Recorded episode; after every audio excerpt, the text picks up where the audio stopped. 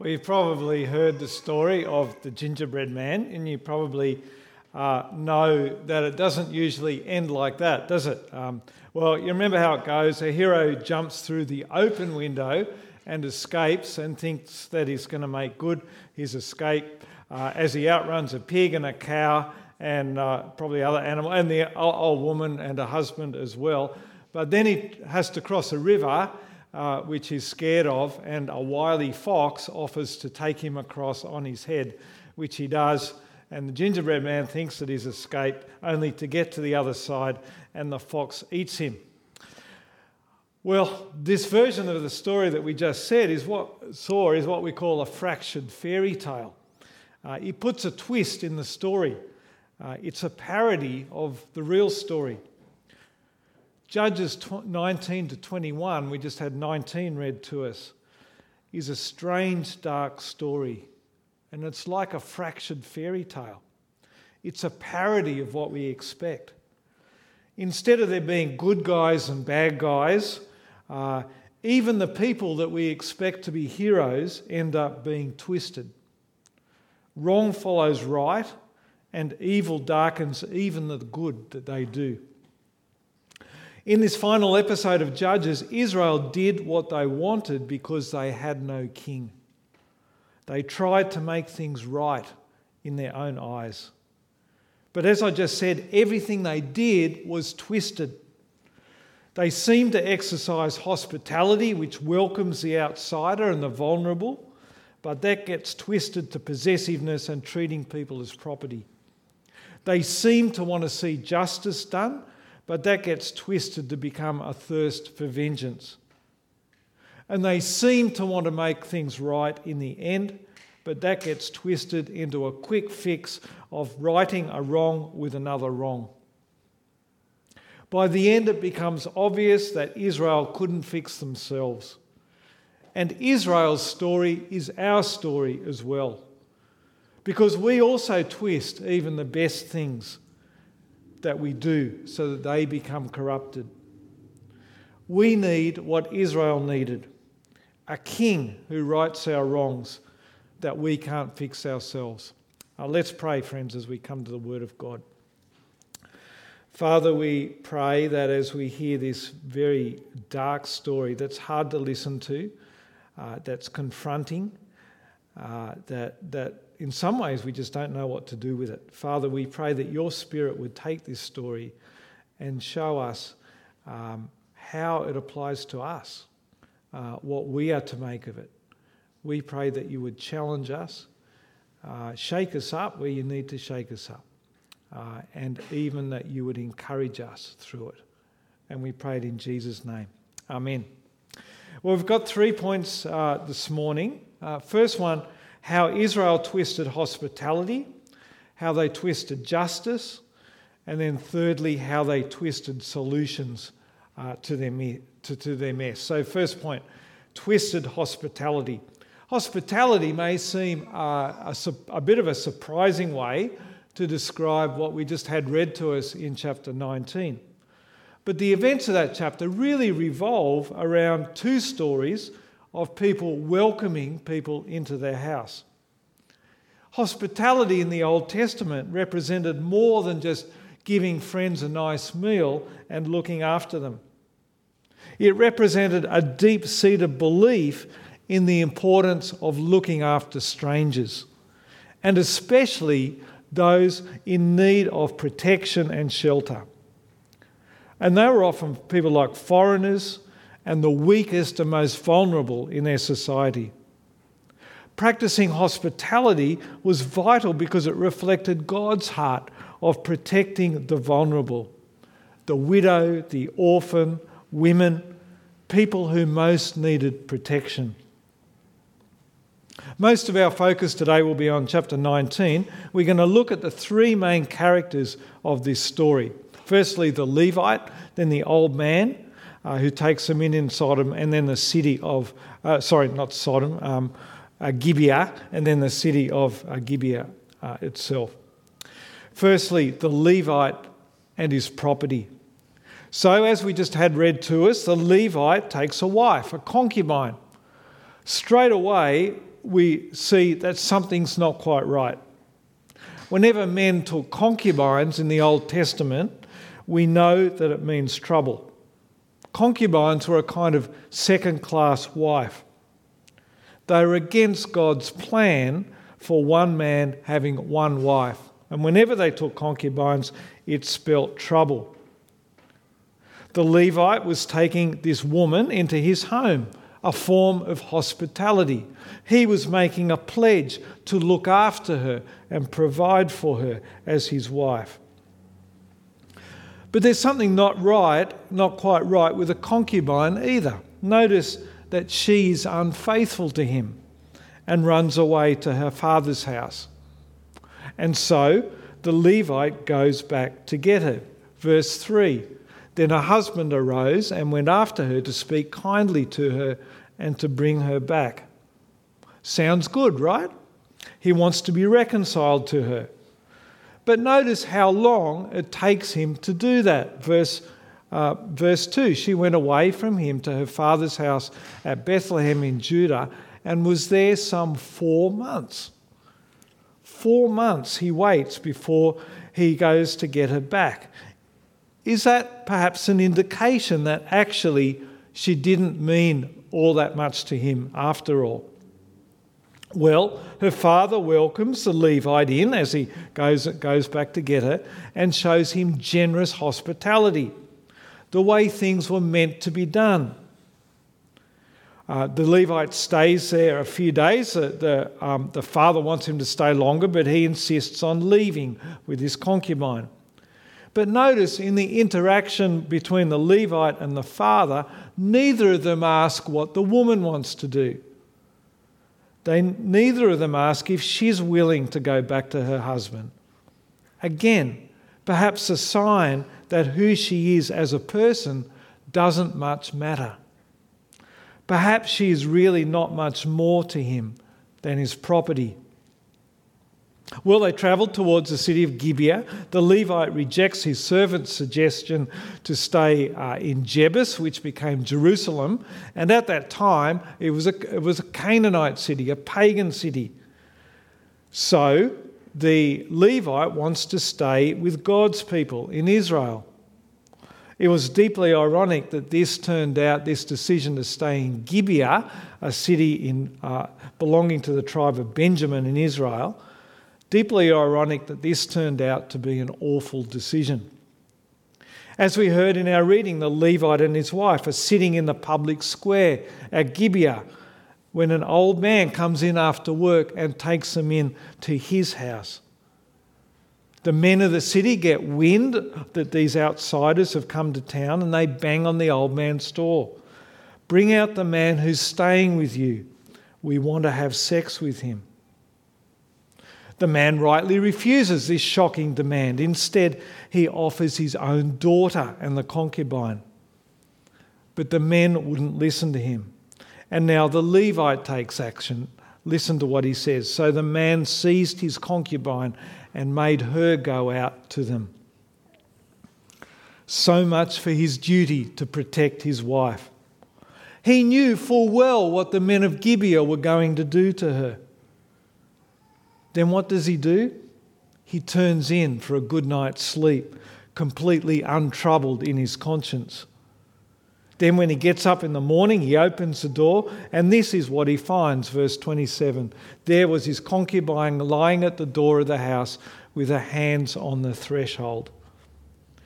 And immediately he takes her in his arms and carries her inside to bind her wounds. No. Instead, he says to her, verse 28, Get up, let's be going. But there was no answer. Then he put her on the donkey, and the man rose up and went away to his home. Cold, callous, without an ounce of compassion. And then what he does next is just spine chilling. Verse 29. And when he entered his house, he took a knife and taking hold of his concubine, he divided her limb by limb into 12 pieces and sent her throughout all the territory of Israel. We don't even know if she was dead at this point before he cuts her up. But assuming that she was, His final gruesome act robs his wife of all dignity and personhood, as she's not even allowed a proper burial, something that was seen as enormously important for an Israelite. In all this, the Levite shows that his wife is nothing more than a possession to him, a piece of property that he uses in the most cowardly way to buy his own protection. He fails miserably as a husband and twisted his duty to provide hospitality to protect a vulnerable woman. Second character in the story, the old man. He starts out well enough. Remember that he fulfills his duty of hospitality to the Levite and his concubine. Uh, he takes them into his house. Uh, they are in a vulnerable position because they're sitting in this public square in a, in a city that they, they know no one. Uh, they're vulnerable. No one takes them in until the old man comes along.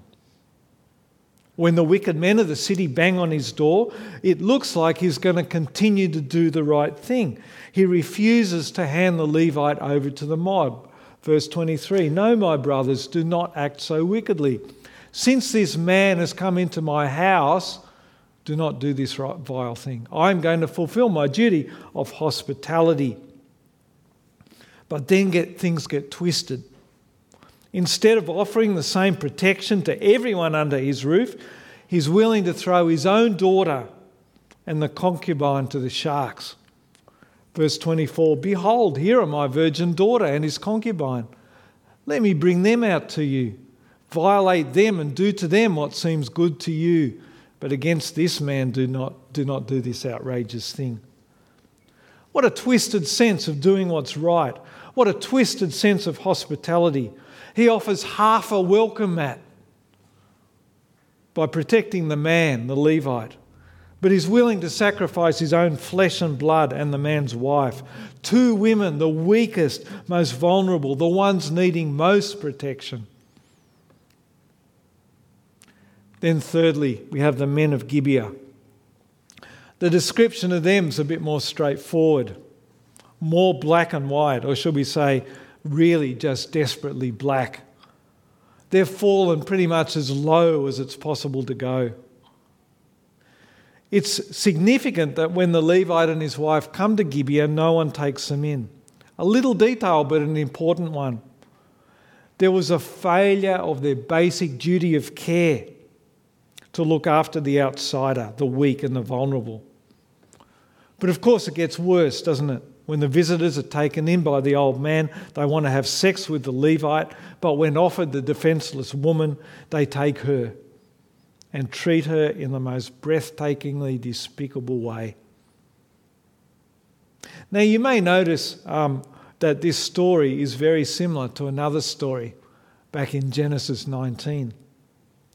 Do you remember Sodom? God sends angels to stay with Lot and the same thing happens. The men of the city demanded to have sex with the visitors. Uh, on that occasion, God ends up destroying the city for its w- wickedness. And from that point onward, Sodom becomes kind of a byword for the pit of wickedness.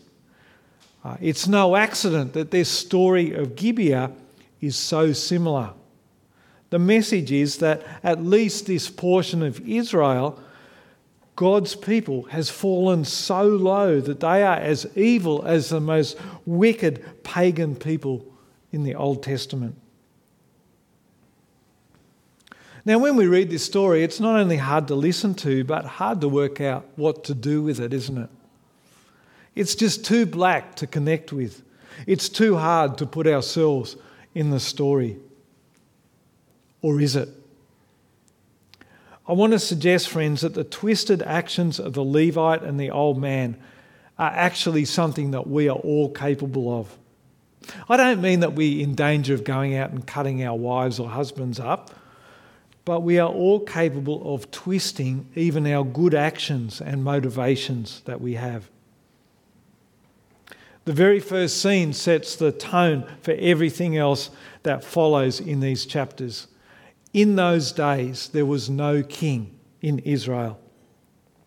As we've seen before in Judges, that's a kind of shorthand for saying that Israel had rejected their true king, God. As a result, everyone did what was right in their own eyes. The Levite, the old man, the people of Gibeah, they all acted like they did because God was no longer their king. They did as they saw fit. They paid lip service to God, perhaps, but it was a skin deep religion. And I want to suggest that it's easy for us to also take on skin deep religion while becoming our own kings and queens. And we see in chapter 19 a good diagnostic for whether we're doing that or not. As we've seen, Israel had lost its heart to show hospitality, meaning they've lost their concern to protect the weak and the vulnerable. It may not seem the most obvious way to take our spiritual pulse, but actually, it's a really good indicator of how much we are allowing Jesus to be King of our lives, both as a church and as individuals. And that is, how concerned are we for the most vulnerable? How concerned are we for the most vulnerable? We haven't got time, unfortunately, to really unpack that now, but here are three groups of people we should be taking real steps to look after. One, the poor. People like single mums. People who increasingly in this economic environment can't afford housing. Secondly, refugees and asylum seekers. Thirdly, unborn children. All three groups that as a society we've failed to protect and look after. As God's people, we should be known for our hospitality, our protection of those whose society has cast aside. Well, that was a long first point. Don't worry, we're going to move much more quickly through the other points. The second point is twisted justice. We see Israel respond to what happened in Gibeah with a twisted justice. I'm just going to quickly summarize what happens in chapter 20 because we haven't got time to look at it uh, in detail. Um, but just quickly, the story is that Israel is shocked, uh, rightly, uh, when a body part of the concubines arrives in the mail for each of the tribes. Such a thing has never happened in Israel since we came out of Egypt, they say. It's actually unclear whether the people are more shocked by what the Levite did or what Gibeah did. It's, it's one of those ambiguities that set, that's set up in the text. Perhaps it's both. And so all the other 11 tribes, besides Benjamin, remember Gibeah is from the tribe of Benjamin, uh, all the other 11 tribes gathered together. Um, Israel decides that Gibeah has to be punished, and they decide to attack the city. Then they send a demand to the tribe of Benjamin. They say, uh, give up these, these perpetrators of this, this crime. But tragically, Benjamin refuses. Blood is thicker than justice. And so things escalate into a civil war 11 tribes against one tribe, against Benjamin. It should have been a walk in the park for Israel 11 tribes against one. But for two days, Israel is defeated by Benjamin. Eventually, though, on day three, Israel routs Benjamin and only 600 men escape. But then, having defeated Benjamin, Israel turns back and wipes out what remains of the tribe. Let's pick it up in chapter 20, verse 48. And the men of Israel turned back against the people of Benjamin and struck them with the edge of the sword the city, men and beasts, and all that they found. And all the towns that they found, they set on fire. Now, if you're thinking that this sounds a bit over the top as far as retribution goes, you would be right. Israel goes way beyond just seeking justice, just punishing the perpetrators from Gibeah and those who supported them. It's not actually stated, but it seems that women and children, as well as animals, were all targeted in the reprisals. This wasn't justice, this was genocide.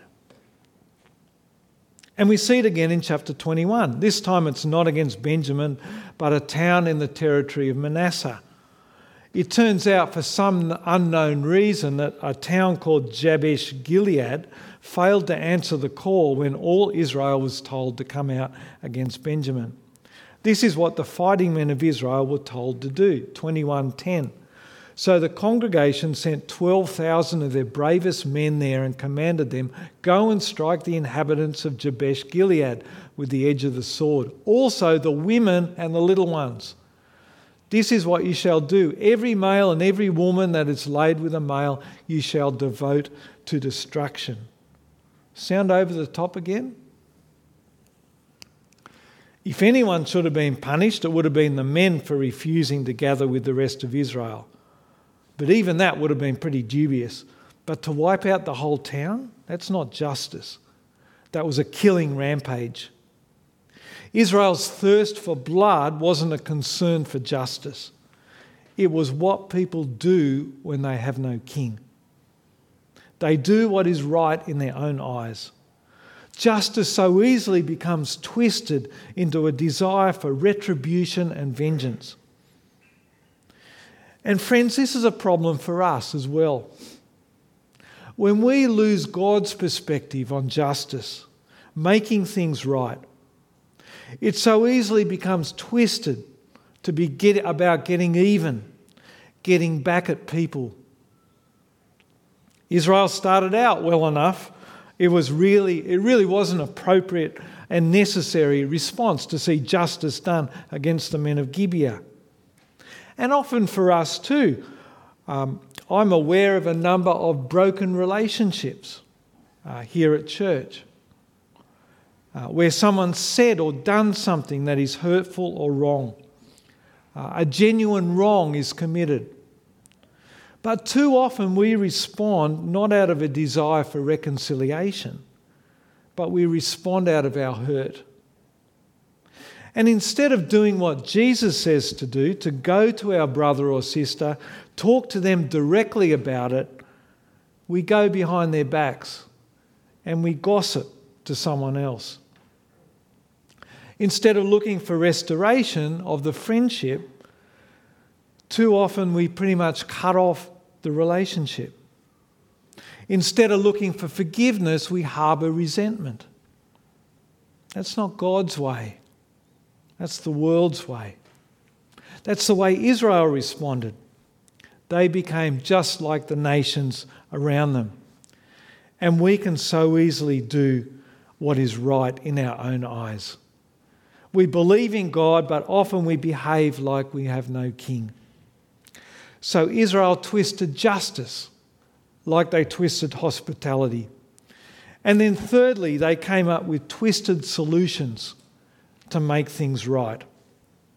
We read in chapter 21 that Israel grieved that Benjamin had basically been cut off from Israel.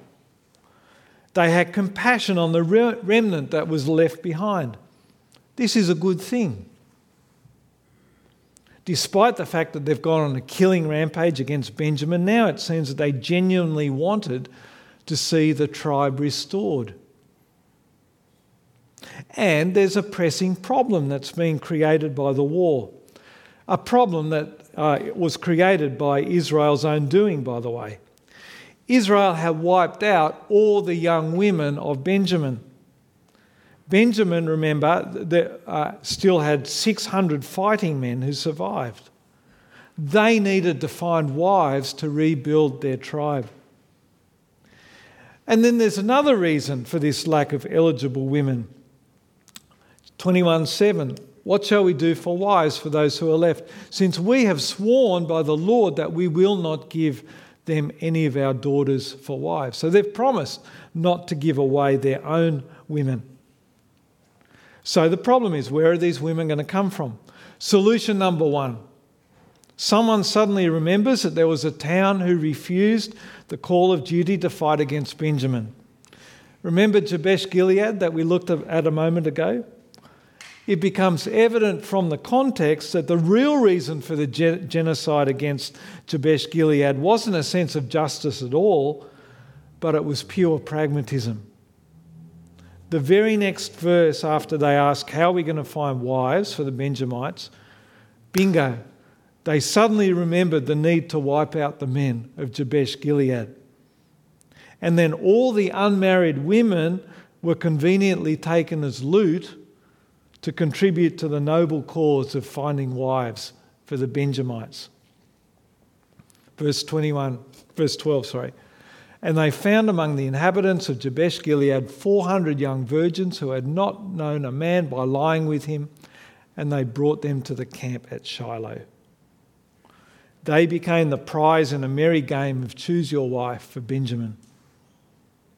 Wiping out Jabesh Gilead in a twisted sense of justice would have been bad enough, but when it was done out of a cynical act of pure pragmatism, a quick fix to free up some wives, well, that was beyond despicable. In those days, Israel had no king. Everyone did what was right in their own eyes. But even after that, the problem wasn't fixed. There were only 400 women for Jabesh Gilead, 600 Benjamites needed a wife. There was a, still a deficit, right? So, solution two the elders put their heads together and remember someone remembers a festival at a place called Shiloh. There are going to be young women here dancing. The, uh, they put their heads together, and this is a solution they come up with. And they commanded the people of Benjamin, saying, Go and lie in ambush in the vineyards and watch. If the daughters of Shiloh come out to dance in the dances, then come out of the vineyards and snatch each man his wife from the daughters of Shiloh and go to the land of Benjamin. We've got to right this wrong, fellas, of the Benjamites without uh, being left without wives. So we'll kidnap these unsuspecting women and carry them off against their will. Oh, yeah, and it's just possible that their fathers and brothers will object to the plan.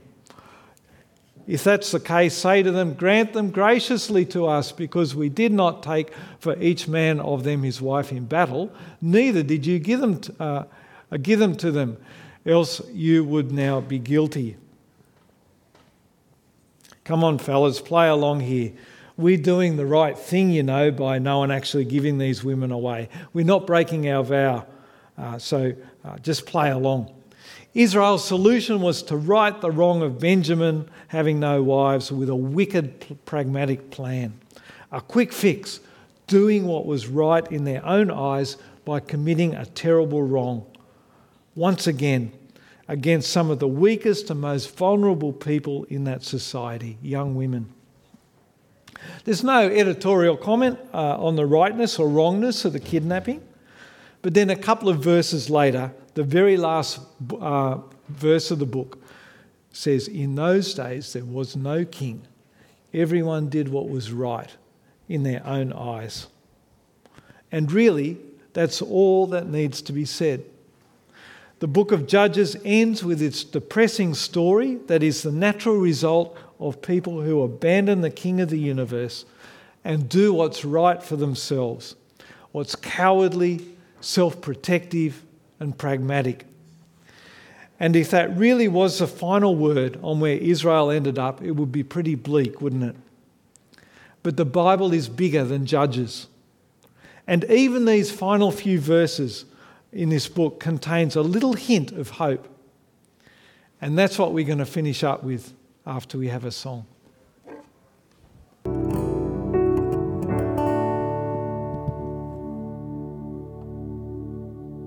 Well, we've seen that Israel ended up in a hopeless place, unable to do what is right. Even the heroes of these chapters are anti heroes. Everything Israel did was twisted. But even in the midst of that, there's a tiny glimmer of hope, as I said before. Firstly, the tribe of Benjamin uh, is brought back from the brink of destruction. Have a look at verse 23, chapter 21. After they got their wives, they, the Benjamites, went and returned to their inheritance and rebuilt the towns and lived, with it, lived in them. And then the rest of the tribes of Israel went back home Verse 24 And the people of Israel departed from there at that time, every man to his tribe and family, and they went out from there, every man to his inheritance. The emphasis on tribe, family, inheritance, these are things given to them by God. Uh, the things he promised firstly to Abraham, then to Moses. Remember, um, back in Deuteronomy, um, that God promised them the promised land uh, as their inheritance. The fact that they now return to them and return from near chaos uh, back to normal life, near normal life anyway, that's God's work. The fact that He continued to be with them, He didn't abandon them, though they deserved it. And we know that God continued to be with His people. In those days, it ends up. Israel had no king. But the king would come. And we just sang about him, didn't we? He came and lived with his people. He came to die for them. He came to claim his inheritance. Not only the people of Israel, but every tribe and nation on earth. The judges ultimately failed to save their people. But the king has done what the judges could not do. And in saving us, Jesus has also dealt with our twisted, sinful nature. More than that, bit by bit, we are being shaped to become more like Him. It won't come completely in this life, but we can look forward to a time when everything crooked and twisted in us will be made straight, where we share the King's heart for hospitality, protecting the vulnerable where we hunger and thirst for justice and share in his project of making things right, not just in our own eyes, but as God intended things to be. Let's pray. Father, we thank you for even this difficult part of your word, the end of the book of Judges. Thank you, Father, that it reminds us that we can't put our hope in ourselves. We can't put our hope in a human judge or a human king. But thank you that you have provided for our need in providing us just the king that we need, King Jesus. Father, we ask as we acknowledge the twistedness in ourselves, even our right motives, we're prone to twist and pervert. Father, may that drive us to our King. May it show us our need uh, for Him to save us, to deliver us from ourselves, and to make us into the people that we are meant to be. Amen.